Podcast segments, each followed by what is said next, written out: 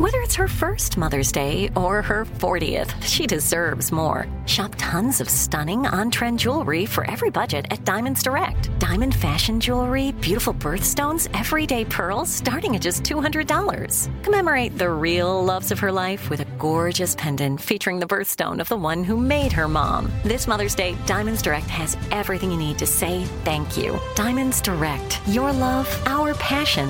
Online at diamondsdirect.com. Hey guys, this is Paris Hilton. Trapped in Treatment is back, and this season we're taking on WASP, the Worldwide Association of Specialty Programs and Schools. They held us in dog cages, they starved us, they beat us.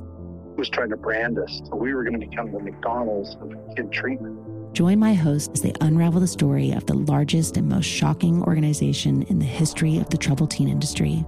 Listen to season two of Trapped in Treatment on the iHeartRadio app, Apple Podcasts, or wherever you get your podcasts. Hi there, I'm Bob Pittman, Chairman and CEO of iHeartMedia. I'm excited to announce a new season of my podcast, Math and Magic Stories from the Frontiers of Marketing. Our guests this season show us big risk can yield big rewards like Rob Reilly, the creative head of one of the world's leading advertising firms. I try to create environments where anybody can say anything without any judgment. Listen to a brand new season of Math and Magic on our very own iHeartRadio app, Apple Podcast, or wherever you get your podcast. It's like the police knew who he was before they got here. From iHeart Podcasts, medical school dean at USC was leading a secret double life. Is he breathing right now? Yes, she's absolutely breathing. I'm a doctor, actually. A story about money, power, and corruption. When people fall in line, they fall in line. Looking back, I realized, oh, everyone knew. I'm Paul Pringle, an investigative reporter for the LA Times. Listen to Fallen Angels, a story of California corruption on the iHeartRadio app Apple Podcast, or wherever you get your podcasts.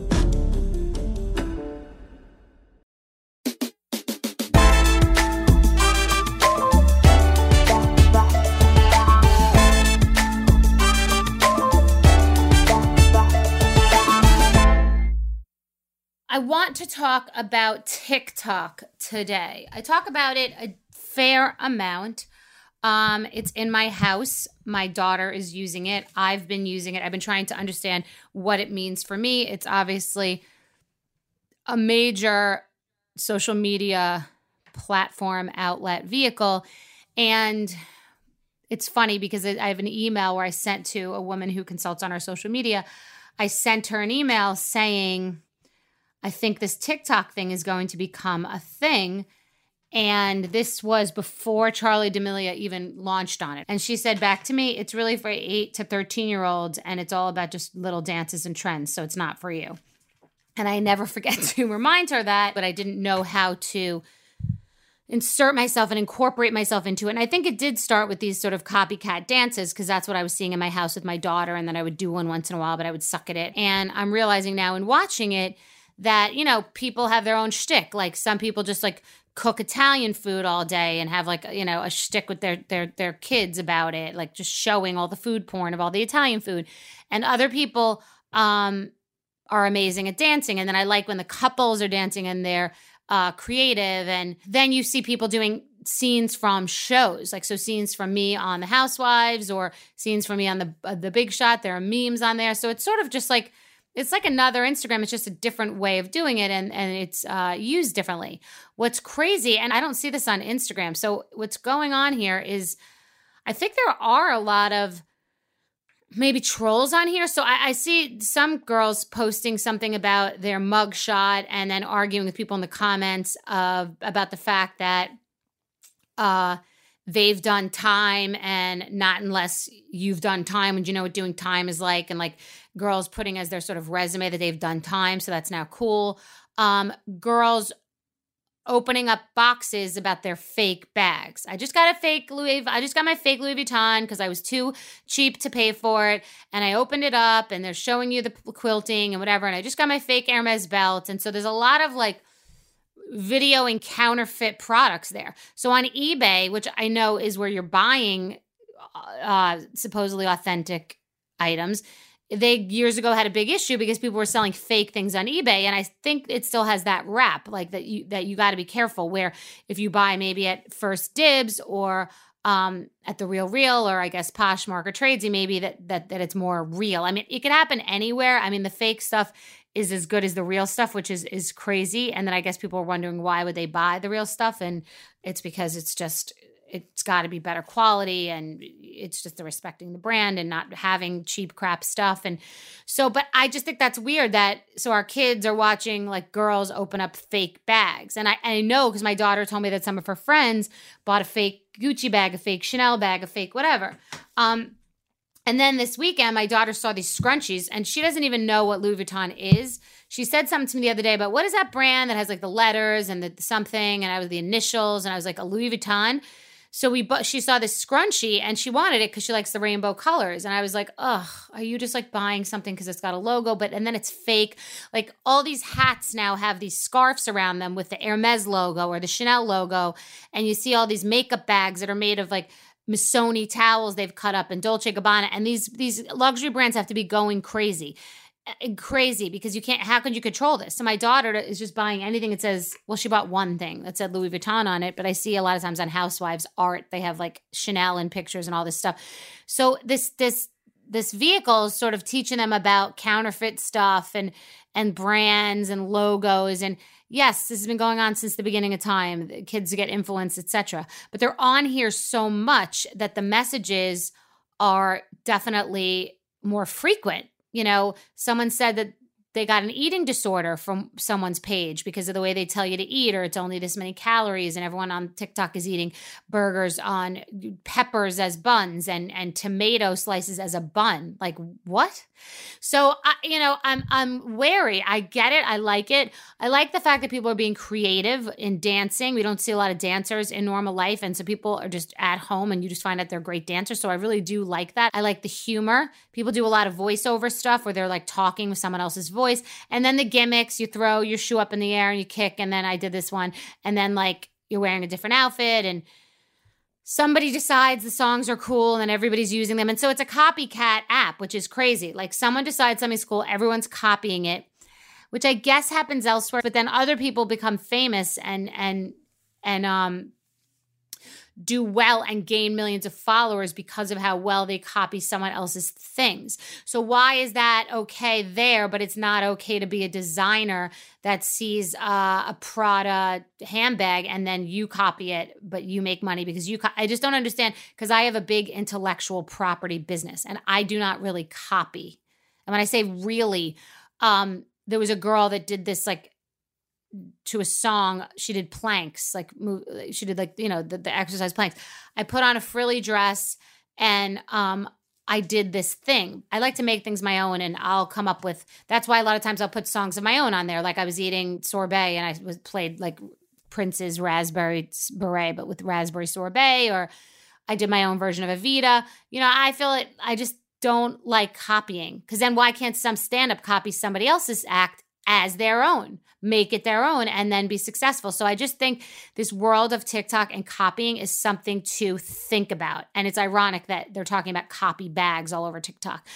Then I'm getting to the fact that, so you're seeing, you know, our kids are breaking in and they're on the grown up TikTok. They're not all on the kids' TikTok. And I know it's our responsibility, but when everybody's doing something and everybody has a cell phone and you try to tell your kid you can't have a cell phone, you know, it's like it's it's it's hard for them. So these kids are on and I I was gonna do a dance with my daughter the other day and I didn't even realize that she was like I think that one of the songs said I put my dick in your ass or something. I, I think that I think I think that's what the song said. And then today I was watching somebody, one one of the people who used to be on the Housewives, do something about like they were wearing an outfit and then there's a song about like your pussy or so. I, I mean, I'm not that conservative. We know this, but I just feel like is it necessary to be posting then I'm slut shaming. I don't know. I just think like, should you be standing there in a, a sexy outfit with like a very, very sexy, like, fuck me song? I, I just, I, it, it, it, it makes me cringe. It makes me cringe.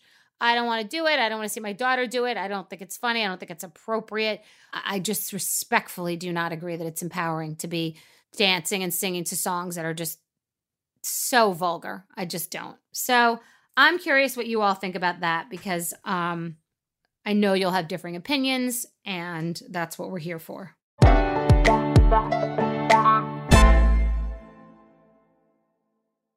My guest today is Shark Tank star and businesswoman Barbara Corcoran. She founded the Corcoran Group, a real estate brokerage in New York City, which she sold in 2001 for $66 million. She's one of the show's original shark investors and has appeared in all seasons of the show to date.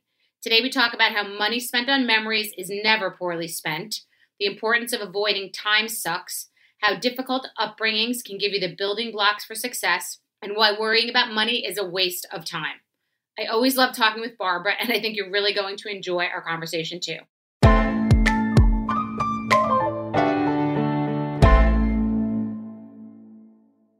Hi, Barbara. Hello there. We met when I came to do like sort of a mock Shark Tank on ABC in the morning. Were you there that day with the with the with the anchors? I was with you. Yep. And I think I'd met you another time because you reached out to me about your Daisy cakes or some brand that you had that was Daisy, I think. Daisy cakes. Yeah, I forgot about that. And you were very helpful. I hope I thanked you. Yeah. Uh, so we know each other. I'm just letting people know we know each other. But I know a lot of the people that come on here, and I don't really know them because when we talk, we talk about what's going on, what's going on in Shark Tank, what's going on with business. Sort of, we all really run in superficial, sort of not just circles, but you don't really get to know people. So when I read about you or people that I have on here, I'm just fascinated in some of the similarities in our in my life with yours, yours with other people, but just that I didn't really know anything about you. Um, I just know that you're a strong woman who created a real estate empire that you sold, and then um, reading that you grew up with uh, ten kids in your household. Yeah, because I was one of ten. right, but that's ten kids in the house, and that that alone is is is is a story. I mean, I can't imagine Denis Leary, I think, maybe had seven or eight kids, and he's told me about it. He said that it's easier than you think because the older ones take care of the younger ones. Is that true or no? Well, I think you'd have to talk to my mother about that. And I don't think she would agree at all. All right. She had 10 kids. She did the ironing. She did seven loads of wash a day. She hung it on a line every day. She cleaned the house. She had two bedrooms that she squeezed us into. She made the ends meet wondering where our groceries were going to come from when my dad quit his job for the 11th time because the boss told him what to do and he didn't like to be told what to do. So I witnessed it. And no, I wouldn't say that was easy if you ask my mom. Now, maybe if you ask my brothers, they'd say, oh, mom was great. But as a daughter, I saw her and I thought, oh my God, how does she do that? and I'm still in awe of how she pulled it out and managed to do a good job of it and wound up with 10 confident, successful kids that somehow made it in the world. That's amazing. Well, the foundation starts at home, and it sounds like your mom provided uh, a solid foundation. And that doesn't necessarily have to come from money by any stretch of the imagination. The people that I know who feel that they are secure in their home relationships and the foundation walk into the world in a different, a different amount of confidence than people who sort of have had a lot of uncertainty in their relationships in their household. I'm learning that. Yeah. Well, I, I, I don't know if I agree with that. I mean, is, should I say that? You can say anything you want. Yeah, it's a conversation. Your house I'm in, right? Um, I don't know if I agree with that so wholeheartedly. I think very often kids that have struggle uh, wind up being better prepared for life because they find their confidence through succeeding in the struggle at a very young age. Whereas I find uh, my own kids, they're privileged kids. I'm not knocking them; they're equally they're successful in their own right, thank God. But I think it's harder with an affluent kid uh, to oh, get a hundred percent. Yeah. No, yeah. we oh, agree. I'm talking about emotionally, interpersonally, more in personal relationships. I wasn't talking about success, yes, which yes, show yes. really is about. But I found that people who have a strong family hu- unit don't have the same noise about loyalty and having someone there for you and family and that as people who've come from solid that's why we agree i could not agree with you more about your father who had a job didn't have a job like even if he had a lower paying job the the sporadic nature of that is very jarring to kids because you have it you don't have it. Are we doing this? Are we not doing it? And it gives you a sense of, of money noise. And i wonder what your relationship to money was as a kid and how it's evolved. Have you broken away from that? Because when you don't know when food's coming and you don't know if your dad's keeping a job that has to stay with you in some way Uh, surprisingly, it really didn't stay with me because I had something else going on in the household, which was modeled by my mother. Uh, she always said to us, money is made to be spent. And so, uh, no matter what was going on, uh, she would put our new coat on a credit card. I mean, we'd only get one every three years when we outgrew the last one or couldn't get it from the older sibling sending it down. It was worn out. But uh, she managed to get our coat managed to uh, for each of us to visit the dentist every four years. We just rotated the kids the kids through. She managed to do all of that, and she didn't worry about money. I remember one time when I was building the Corcoran Group, I was in debt over my ears. It was a terrible real estate recession. No one was buying anything. I was starving to death as a business. As an individual, I was almost starving to death. And um, I remember my mom calling to just check up on me, calling me. She, she still had five kids at home she was tending to. And and she's listening to me. I wasn't talking about work. She says, You sound preoccupied. I said, Well, I am preoccupied. I'm really worried about my business. I think I might go belly up. And she said, Oh, Barbara Ann, you're not worried about money, are you? And I said, wow. Of course I'm worried about money. And she said, What a waste of time. Wow. and I I just thought she's right. What a waste of time. What's it accomplish for me to worry myself sick? So I stopped worrying. And I'm not saying the business turned around because of that. I'm sure it was going to do what was good. It did turn around right after that. But it, it, she took the silliness of it all off my plate. And so my attitude toward money is really not how much money I can make, but just see how successful I could become because it's a game, how far I could go. And then on any money I get, I spend it. I spent money I didn't have. I spent money. Now, fortunately, I have more money than I could spend, and that's a nice position. But if I didn't, I'd be spending money on whatever fit my fancy because my mother taught us the charm of money is so it's meant to be spent. And I can recall for you one incident that happened that really changed my attitude toward fun and money. And that was my dad finally started his own business his first check, a thousand dollars, which then was like five, ten thousand dollars maybe. And he said, Well, guess what, kids? We're going on vacation. And the next morning, we rented a house in Wildwood, New Jersey at the beach, and we blew the money on a vacation for a week. I like that. I like that. That's that's a it, it's simple. But you know, my memory of it is Bethenny is it's it's my greatest memory of the time we went on vacation. And the first thing I spend money on constantly is fun days, vacation, I anything that costs money that is in the fun area, I'm there first. I'm right there first. I don't miss a thing. Oh, interesting. You don't miss a thing. I miss everything, but I spend on experiences. Ah. I spend my money on experiences. Like I'm taking my daughter to this lodge and glamping, and just because I know it'll be a great experience and it's just going to force us to be together in nature. And so that's the type of stuff that I like to spend Might money on. Might ask your daughter if she wants to be with you, by the way. Maybe check. I planned something like that once, and Kate said to me, I don't want to go. oh, I did. My daughter's obsessed with me. We are like one person, and particularly during the pandemic, it's gotten to be we're we're attached at the hip. It's been re- that's been a nice part of the pandemic. You're right the connect, about that. The connecting has been unprecedented. People have college kids home that they didn't expect they'd ever have in their homes again. So I come from a place of yes, I will say that I do. Um, and you you said that your mom showed you what efficiency was. So it's about time management and being organized. Are you very organized? Do you manage your time very efficiently? I chunk my time. That's what my system is. You can't ever get balance. That's a fallacy that people chase. Agreed. But but what I do is I chunk my work away from my pleasure, my pleasure away from my work. When I was raising my kids, they were young. They wouldn't dare call me at the office unless they were de- dying. They would call my secretary. They wouldn't call me because I said I'm working. Unless it's important, don't bother me. But when wow. I was home, nobody at work bothered me. I was with my family. So by drawing severe lines i think i have a as close as you could get to balance in a life which we all can't get of course uh, but that's about as close as i became by chunking my time. Also in my work day and my home day I, I chunk all the time there. Like i have my days i do media i have my days i do research i have my days i do shark tank related businesses. I do i have like days set up for each thing and they rotate because it gives me a much better sense of control and less waste of time and then I could staff the people around me for my needs in a more easy fashion because everything's like organized like in a file cabinet as best I could. I call it stacking and it's similar. So for same as you, if I'm in hair and makeup that day, anything anybody wants me to get done to say, to do a video, to do something for social media, to promote a product, it has to be jammed into that day, which will be crazy day. I've done three photo shoots in the same day, TV shoots, cover a magazine. I like because then I like to relax when I like to relax. And like you, I like to be present in what I'm doing. So you're present in working. I'm present here with you. And when I'm with my daughter, I'm present. And so I think that's a great tip for everyone at home. You can get down time sucks in work and not be working wisely. And you can get down time sucks in social. You're on your phone, you're looking at shopping, you're like, in, you know, you're down some rabbit hole.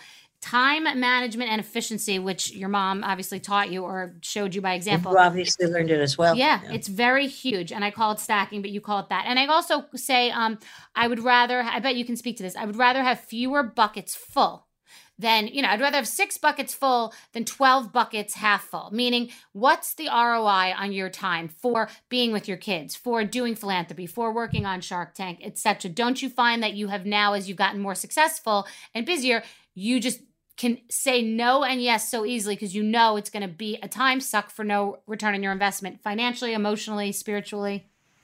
Yeah, you know, Bethenny, I think you get better at saying no as you get older. I wish I was better because uh, I have a bleeding heart a bit. And so I wish I was better at it than I actually am. But I would agree with you about your bucket analogy. I mean, nothing is less satisfying than skimming the top of something and not finishing it off. There's such a satisfaction of checking a list and getting it done versus working a little bit on it all, a little bit on it all. And it never seems to get done that way. And it's never done right, obviously. Yes, I would wholeheartedly agree.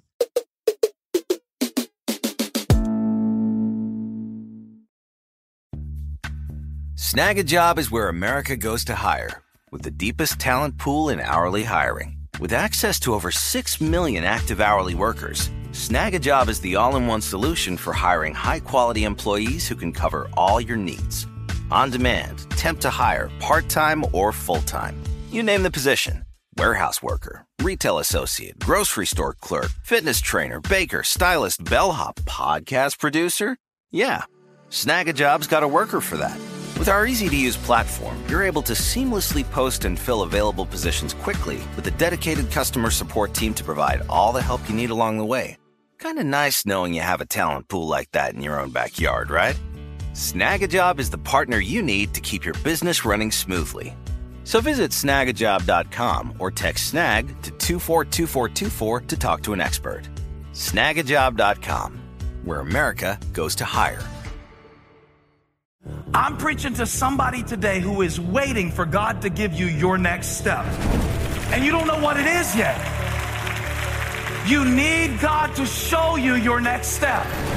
Because God, I can't stay where I am, like I am, where it is. This isn't going to work. I, I have to move on, but I don't know where. A lot of time you'll use it as an excuse. Well, I don't know how. I don't know where. I don't know what. God, if you show me. God, if you tell me. God, if, no, no, no, no, no. You know enough right now. And if you needed to know more, He would show you.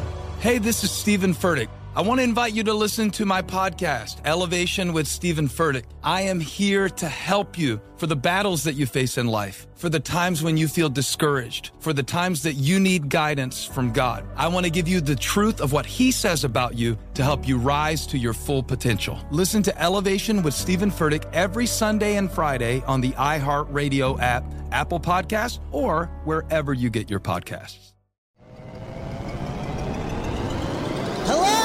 Acclaimed comics writer and notorious Scott Summers hater, Rosie Knight. Well, hello, Emmy winning podcaster and totally unbiased Targaryen royal supporter, Jason Concepcion. Rosie, somehow the X Ray Vision podcast has returned. It feels so good. It does. And like always, we'll be here every week covering the wide world of TV, movies, comics, and geek culture. That's right. We'll be talking about Batman, heroes of that stature, and of course, we'll be inviting our friends in the industry to come geek out with us and share stories. We'll hear from TV writers, from actors, comics creators, pop culture critics, and more. Nothing is off the table because geek culture is pop culture, and we can't wait to share our love of it all with you every single week. Listen to X Ray Vision on the iHeartRadio app, Apple Podcasts, or wherever you get your podcasts. This is Neil Strauss, host of the Tenderfoot TV True Crime Podcast, To Live and Die in LA.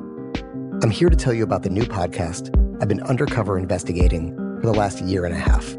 It's called To Die For. Here's a clip. all these girls were sent out into the world and they were told try to meet important men, try to attach yourself to important men. The voice you're hearing is a Russian model agent telling me about spies sent out to seduce men with political power. The war in Ukraine is also being fought by all these girls that are all over important cities. For the first time, a military trained seduction spy reveals how the Russian government turns sex and love into a deadly weapon. If you want to kill your target, it's easy. You just seduce him, take him somewhere, start having sex, and then he's very vulnerable, so you can kill him easily. To Die For is available now. Listen for free on the iHeartRadio app, Apple Podcasts, or wherever you get your podcasts.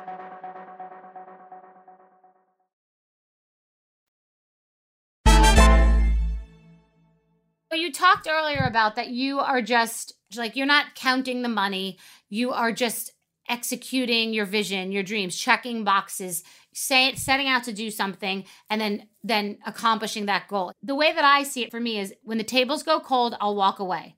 I won't force it, I won't white knuckle it. I'm just sort of riding the set of waves. I didn't know you gambled. I'm surprised to hear, honestly. I thought you were a control freak. Excuse me, I misjudged you. I am, and when I grew up at the racetrack, and I did used to gamble a lot because I didn't have anything. And when you have nothing, you're you're willing to gamble. But now that I have have, I'm not a big gambler. Um, so the the metaphor is about like when the table goes cold, I'll, I'll walk. I'm not going to be like going back in and doubling down and trying to get it back. So how do you feel about your relevance and um, how long do you want to stay continuing to work and do this? You said earlier it's working and you're going to take it as long as it can go. So, what does that exactly mean? What's as long as it can go? Whatever strikes my fancy. You know, I think for all of us, we like to feel like we made a difference or make a difference in our day to day work. And I feel that every day at work. I feel like I'm helping a lot of people, whether it be the people I invested in, which I work so closely with, or whether it be, you know, the people that call in on the 888 Barbara line, tons and tons of questions, and I answer them. And so uh, I feel like I make a huge difference to people. I think I have a, an acumen for sizing people up quickly. I think I have an acumen for uh, sending people in a different direction, getting them to see things differently. And uh, that makes a big difference. So I try to do that, you know, from the results of Shark Tank. I try to do it. I do it on my podcast, I do it on my 888 number. Um, and I can't imagine that stopping. I feel like the more I work and the more people I know and the more in love with people I fall. And I love people. I find them delicious, just delicious. Um, I find that the more I want to be in the game, you know? So I guess I'll drop dead one day. Do you define yourself by how full your calendar is, the way that Joan Rivers did in her documentary? Like, do you feel it's weird if you don't have a lot going on or you, you revel in it? I, I define myself by how excited I am about what's in my calendar. If it's filled with stuff I'm not excited about, that's bad news. Something's wrong. And then I go to my mountain or my library. I should call it my mountain, my public library, and I make a list of what I love and what I hate because I'm off course. My mm. my game is off course.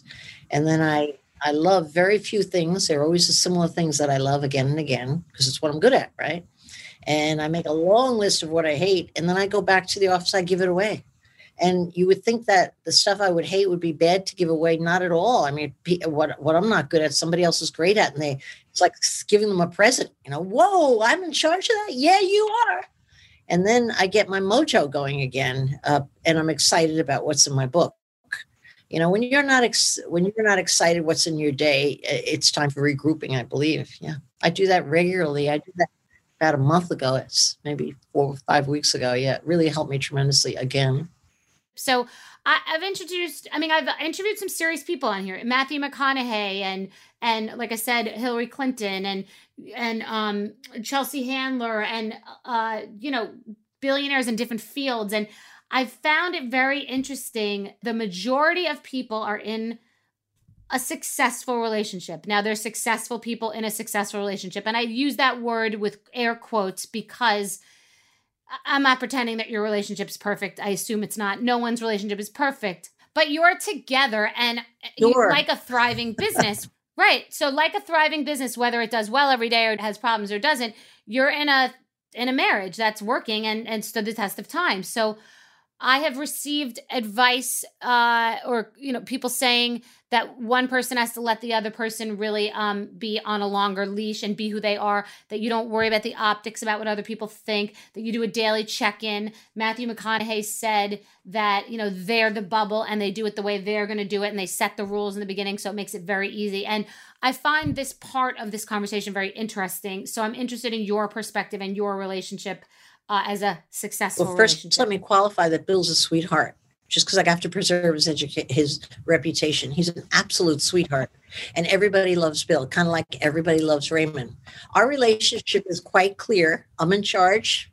He knows it, and he lets me do what I want. I am as free as if I was a single woman. I mean, not free to fool around. I don't even have the appetite. I'm lucky I'm even good in bed with Bill, uh, but live my life as I wish. And and he's totally supportive of that. That's what I love about Bill. He's totally supportive of my freedom. Now, on the shoe on the other foot, am I totally supportive of him? Hardly. No. I object to everything he does and I let him know it right away. I'm the oh, we are the in same. the relationship. Nah, nah, nah, nah, nah, nah, nah, nah. Always you should, you should, you should, you should. But he ignores me like a bear. Just whoof, pushes me away because he knows who he is and he's not bothered by me. He's like the big old bear on the curb somewhere, swatting flies and flies. But does he adore you? Well, Bill adores me. It's ridiculous. If I was on the other side of the relationship, I would file for divorce without a doubt without a doubt. But he adores me, has from day one. He's decided who he married and hasn't changed it one iota. And I have changed. I'm much worse than that first year or two. Trust me, I was lovey dovey. Yeah, forget it. But you respect him. Yes, I have to. I'm no, I can't change him. And when you can't change someone, and no matter how hard you try, they don't do as they're told. At that point, you know you have a boulder sitting in the middle of the road and you have to respect it and go around it. It's as simple as that. Okay. Got it. But if you changed him, he, he, you would be have a problem with whatever that was too. I spent 20 years trying to change him. He didn't change one inch. I don't know what day I realized that I gave up. It was like, okay, I'll go around the boulder. He's not moving. Well, someone uh, said said to me wants and needs in a relationship. You have to determine what are your wants and what are your needs. Like needs are deal breakers. This has got to go on. I need this in my life. I need this in my relationship. For you, it might be that you need a, a yes, longer leash. Very like much you, so. You couldn't if he didn't give you this freedom. You could not be in this relationship. Yeah, and what he needs on his side is three square meals a day. Easy. And you make them? Hell no, I cater. no, I make some on weekends, but not on a work day. I cater everything in. Take out, take out, take out. That's my middle name. But I cook a storm on a weekend. I related to you saying that you long for when in the beginning on Shark Tank it was not as perfect, not as polished. You know, you had the person who needed. I, I've seen that episode. The person who needed some electronic thing to be removed surgically from their ear when it when it was when it was like when the charge went out and just like absurd absurd ideas which was part of the charm for the show. And likewise i was on the housewives in the beginning when we didn't even we didn't wear makeup. I mean we there's no makeup in interviews. I sat in like just a cable knit turquoise i sat like this because i was doing real. This is my real life. And they didn't have actors back then on the shows or people who had a previous uh sort of profile. So it's a different thing. And I'm not on it anymore. But at the end, I I longed for the beginning when it missed its purity and innocence and just its flawed nature. So I, I related to you saying that. You know what it's like? It's like when your kids are toddlers, the most joyous part of your mothering, uh, because it's young, hasn't been formed, you haven't formed what you're going to do with it. You're just in total awe of being gifted a little angel in your life. Okay. Wait till the teenage years, you know, you start to qualify, set the rules and such. And so it is with the TV show so it is with the business. The most exciting part of any new business are the early years. The very early is can we make it? Can we do it? What can we do now? You know, that excitement. So the same follows, of course, with Shark Tank, Housewives, any show. It's a blessing when you're in on the early part of a show. I mean, it marries you right. forever. It's like your childhood sweetheart all over again. You're in love, right? Yes. And I, so I what do. happens with Shark know. Tank is in sheer uh, popularity, uh, many more vis- businesses apply. I don't even know what the numbers are. It's outrageous, whatever it is. And the chances of being selected are slim. So the old folks that I saw on season one who had underwear that was lined with charcoal. So if you tooted, nobody smelled it was a great pitch. You know, we were like, ah, ha, ha, ha, ha. They could barely stand, but they could wear their panties and tell you how good they were, right? Lift the dress, show you the panties. Or the engineer, uh, like a rocket science, who said, just a million dollars, I'll build a tower in the middle of the Atlantic and I'll turn pure seaweed into precious gold. It's like, oh, really? you know? now that might sound outrageous and not businessy enough but the absurdity of all that was great comedy of great stuff that stays with you. Now today you know we have uh, the technology space. Sometimes mark cuban gets talking with a tech guy. I have to put a pin in my cheek so i wake myself up. It gets so boring. It goes yeah yeah yeah. This tech, tech talk could go on for an hour and a half and then they edit down to about a minute. Thank god to spare the audience right? But um yeah those early days are are rocking amazing. And I'm so thankful as you are that you were there on that, you know, and it also makes you the most memorable person, by the way. People always remember the earlier people before it becomes a, uh, you know, turning door. Boom, bada boom, bada boom. Yes. Yeah. yeah. Exactly. Exactly. You're part of the original DNA.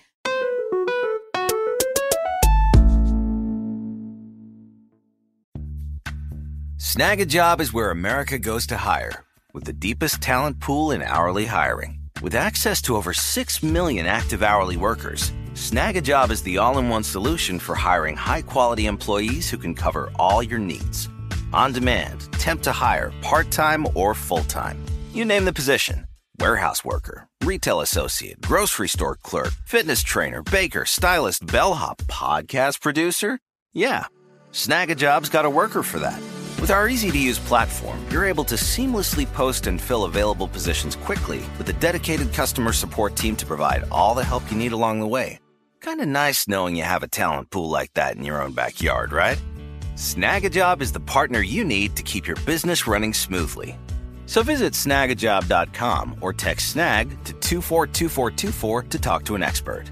Snagajob.com, where America goes to hire. I'm preaching to somebody today who is waiting for God to give you your next step. And you don't know what it is yet.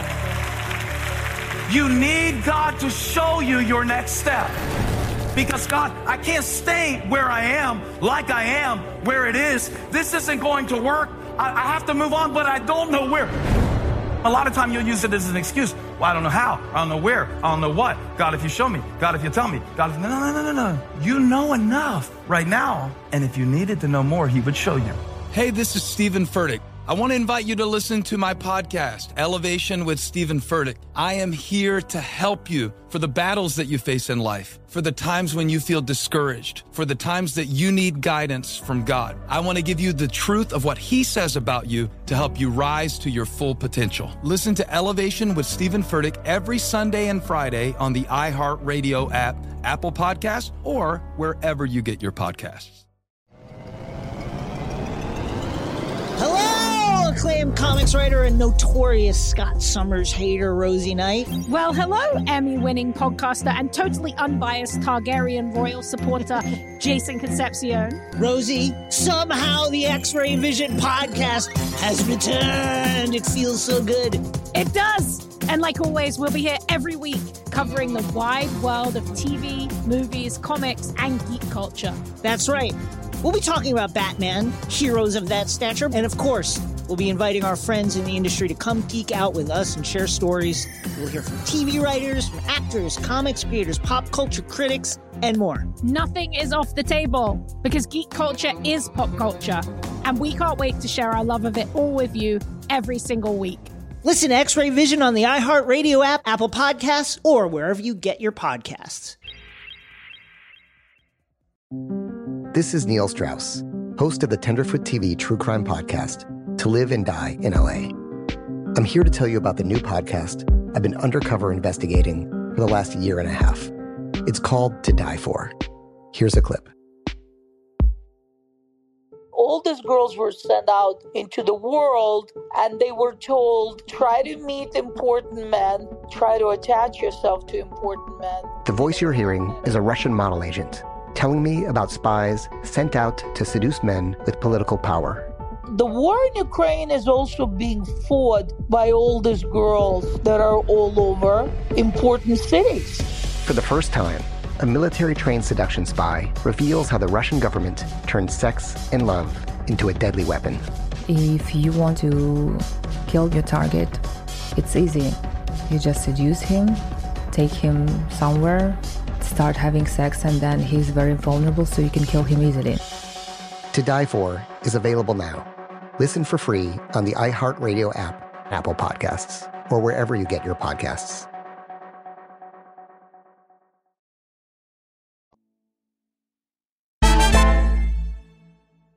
when you sold your business, was it a good idea to sell? Did you sell too early? Was it a good decision? Because there's always a little bit of emotion, there's always a little bit of regret. So, was it just gangbusters and you were excited and it's been great? I sold my business for 66 million, had $2 million in sales. We had had uh, two years in a row of making $3 million a year in profit. I was shocked. I wasn't planning to make a profit. I'm like, that's what woke me up. I thought, $3 million a year. How did that happen? I must have missed something. I should have spent that money on more parties. I kind of missed it coming in. Uh, but when I realized I made $3 million each of two years, I said, I bet this is worth something. What do you think, Esther? I think so. You know, we were naive. We didn't know about this. We weren't business people at all. We just built this business. I got it. Same. But when we got the $66 million, everybody in the industry said I was grossly overpaid. I thought I got a great uh, number for the business because they overpaid because we had such a big brand. It was a brand capable of occupying or employing more than a thousand brokers, which I had when I sold. It was a brand bigger than we were because I was a great marketer, as are you. I built that brand and, with, and it was known. And so when I interviewed people, when we had 30 people in the office, I'd have a salesman come in for an interview. They thought we had 300. By the time I had 300, they thought we had 3 million. You know, it just went on because our brand, our mouth was so big in the industry. But the more important piece of your question is how did it feel on my body? Or you said in a different way. And it felt terrible. So what I didn't anticipate is how much I love my family. I sold it for good reason. I had my first baby at 46, Tommy. He was two and I was so engaged at work, and I want to be a super mom at home. I want to be a super mom at work. And I realized I was as capable as I am and as many hours as I'm willing to work. I could not do both well. And I thought, I'm Mm. selling, boom, boom, let's sell, let's give. I want to be a mother now. Okay. So those two factors came room together and I sold the business. But what I didn't anticipate is how sad I'd be without the business. Suddenly, my face wasn't on billboards were taken down overnight. Uh, suddenly, I didn't have reporters calling me for my comment on the recent downfall of Wall Street or upfall of the something. I was used to being popular, and I couldn't walk through a pit to my office. I had roughly 80 salespeople in my main office in my area of the floor. I walked through the 80 people. They go, "Good morning, Barbara. Good morning. Good morning, Mary. Good morning, Joe." You know, I love that popularity. Kind of made up for who I wasn't in high school. So I loved everything about owning, running, and building a family that I also happen to call the Corcoran Group. And when that was gone, I felt stripped bare of what gave me my satisfaction in life. And I was a lost baby. I didn't know what the hell to do. And so I Well, you didn't have to stay in at all. You were I out. know I you got your money. contract. I didn't want to be involved because I knew I wouldn't agree with the new guys in the suits that were running the business. You know, they're all financial guys. I, I wasn't stupid. I knew they'd have a different motivation to milk the money as much as they can, because that's what companies do when they come in. Um, but but I was there for two years on a contract, but I didn't have to show up for work, and I did. You know, I was just there by contract, but I didn't have to do anything. Oh, so I, I have, I have, we have very similar things. I had like a back end deal and a spokesperson deal. Yeah. But I didn't re, I mean, I had to promote a little, but I didn't really have to do anything. But I didn't have the structure you had, like the infrastructure where you felt like you went in somewhere every day. But I wonder, did you later, so when, did they make so much money that you've ever sort of regretted it or feel like, wow, does it, is it interesting that it's your name? So they're sort of marketing, they help market you now, which is interesting because I sold only Skinnygirl cocktails. I own 100% of the Skinnygirl brand. So while they market that in cocktails, you know, and people still think it's me, when every time someone orders a skinny margarita, even if it's not skinny skinny margarita pool, I go, "Uh," because it's, it's it's it is me. Although I'm not making money on it. So I was just sort of wondering about the aftermath, like of them being successful, it being your name, what that fe- you gave you street cred. There's no way that it didn't give you street cred, and you wouldn't be on Shark Tank probably if you hadn't had that transaction, right? Honestly, I think I would have been on Shark Tank because I got picked up because I was a regular contributor to the Today Show. You know, twice a week I was on that morning show all the time talking about real estate. And people weren't going to forget that I've built a business. As long as I had the credential, I built a business. Uh, Shark Tank was going to be happy. And as long as I had the cash to put into their businesses, Shark Tank was oh, going to be. fact. Yeah, that's true So that, too. that was a big criteria. But I have to say, I think I built the Corcoran Group brand in the last 10, 20 years more than they built my brand because I've kept that brand front and forward without even being there or working for them. If you think about it, every time I'm talking, I'm Barbara Corcoran from the Corcoran Group. That carries with it. So I've helped them tremendously. I must say, about five years ago or so, uh, someone within the financial network of the company called me to tell me how much money they had made that year. And I think in the one year they made more than I sold the business for. And they were calling me thinking I would not like to hear that. I was relieved. I'm like, God, thank God I've been out of there 20 years. I've ima- imagine how much work that would take. But one thing does bug the crap out of me, and that is I constantly run into people who say, I just bought an apartment from your firm. I go, Oh, hi, good. Well, how much? Three million dollars. I go six, twelve, eight, hundred eighty thousand dollars in commissions. I miss. Ah, I hate the person. Yeah. So I don't like for people to eagerly, excitedly tell me about how happy they were to buy from my firm when it's not my firm and I lost that money. I so that it. does really bother me at least a few times a week. You know. Yeah, I do know. And people are like, I love your vodka. And I'm like, it was a cocktail and it's not vodka, but we're good. Now that money's Um, gone, right? That money's that gone. money, but that, but more than you in that way, because you still, yes, you're right. You're adding more value to them. That I was nobody. I mean, I had nothing. So that really gave me street cred. Yes, I did that. did. Yeah, I mean, different. You were already somebody and you were contributing. I wasn't contributing to anywhere. That was me being broke to to that. Okay, so um last two questions work ethic Do, you know with instagram now and social media which i know you're very active on and you probably like it i despise it but the point is i think it's comforting for entrepreneurs to know that there is no quick fix there is no shortcut there's no selfie no instagram filter if you're a person who works hard and works smart you and you're going in the right direction towards the fish you will be successful because i find that most people don't do that and you talk about on Shark Tank, it's not about the idea, who's executing and are you an executor? So if you want, we could just end talking about that because I think that you know more than most about that. And I think it's comforting to people who don't know how to do everything. They don't know how to have a publicist and have an Instagram and be good at it and work hard. That's what I say. Work is work is called work for a reason, right? Hopefully, one of the lucky ones who loves your work, and then you don't think of it as work, but it's still work. And you know that very well when you're not making money, and you're thinking you're going to go out of work, right? I think uh, I think the social media, the right outfit, uh, the being on this show, being on that show, is a great gimmick, and you can't underestimate the power of a gimmick in business. You get a great gimmick, you got a head start. It's like being on Shark Tank. I mean, that Shark Tank effect, boom, you're a success overnight. Even if your product's no good, enough people watch it that they're going to buy it. But the real telling is three to six months out when you're not getting that uptick from Shark Tank anymore. And now it comes to the most important question Do you have the substance to make a success of yourself? And I think that's what you're referencing the substance that it takes to build a business, or if even if you're not inclined to be in business, to make a successful life of yourself for yourself. And I think you're talking about uh, so many different attributes that people need. One character, uh, good character, which sounds so old fashioned. I never hear the word character anymore. Actually, I just said it for the first time myself in years. But good character, so far as your words you bond, what you say you mean, and you deliver. Whether you're working for a guy and hate your job, if you're being paid, you deliver. Or whether you're working for yourself, you deliver for your partner, your customer, you find a way to deliver. But it also takes uh, a tremendous judgment. I think the un- most underestimated trait in building any success is good judgment. Absolutely. Love that. Love that. Every day, small choices, large choices, roads not taken, roads taken, and a you're, you're making those snap judgments all the time. Do I trust him? I don't trust him. Do I? And you're you're navigating yourself quickly down that road like a little square, you know.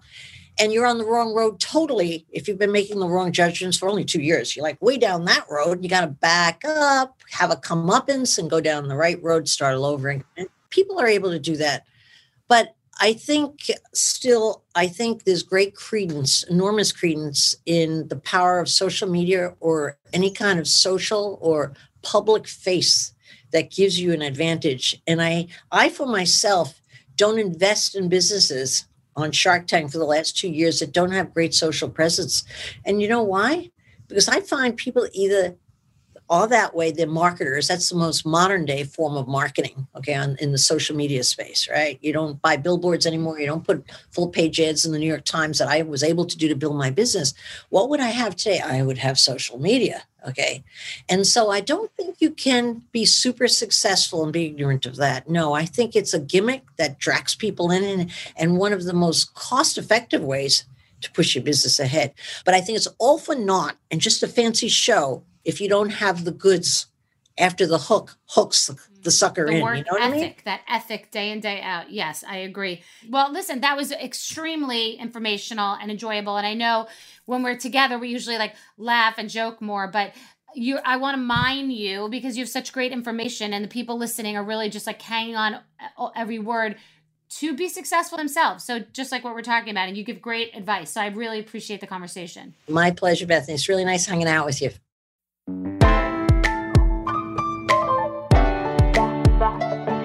So that was Barbara Corcoran, who I know, uh, and it's usually a little more sassy and we joke around, but I kind of like to get to the meat of the matter because I want you to hear all of the tools of the trade and and how people's minds work. And uh, she's a tough woman, and she's got a lot of great advice. So I hope you like what she had to say. And we have similar but different perspectives on different points of our careers.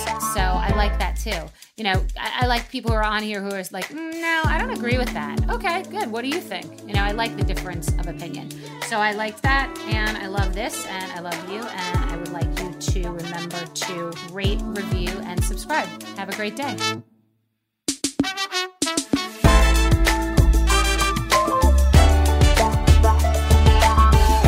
Just Be is hosted and executive produced by me, Bethenny Frankel.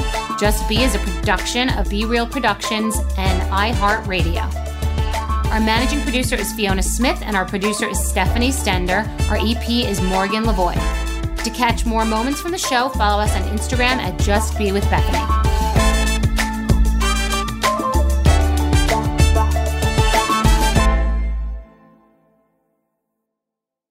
Hey guys, this is Paris Hilton. Trapped in Treatment is back, and this season we're taking on WASP, the Worldwide Association of Specialty Programs and Schools. They held us in dog cages. They starved us. They beat us. was trying to brand us. So we were going to become the McDonald's of kid treatment. Join my host as they unravel the story of the largest and most shocking organization in the history of the troubled teen industry. Listen to season two of Trapped in Treatment on the iHeartRadio app, Apple Podcasts, or wherever you get your podcasts. Hi there, I'm Bob Pittman, Chairman and CEO of iHeartMedia. I'm excited to announce a new season of my podcast, Math and Magic Stories from the Frontiers of Marketing. Our guests this season show us big risk can yield big rewards, like Rob Reilly, the creative head of one of the world's leading advertising firms. I try to create environments where anybody can say anything without any judgment. Listen to a brand new season of Math and Magic on our very own iHeartRadio app, Apple Podcast, or wherever you get your podcast. Something that makes me crazy is when people say, well, I had this career before, but it was a waste. And that's where the perspective shift comes that it's not a waste, that everything you've done has built you to where you are now. This is She Pivots, the podcast where we explore the inspiring pivots women have made and dig deeper into the personal reasons behind them. Join me, Emily Tish Sussman, every Wednesday on She Pivots. Listen to She Pivots on the iHeartRadio app, Apple Podcasts, or wherever you get your podcasts. I'm Saleha Mohsin, and I've covered economic policy for years and reported on how it impacts people across the United States. In 2016, I saw how voters were leaning towards Trump and how so many Americans felt misunderstood by Washington. So I started the Big Take DC. We dig into how money, politics, and power shape government and the consequences for voters. With new episodes every Thursday, you can listen to the Big Take DC on the iHeartRadio app, Apple Podcasts, or wherever you get your podcasts.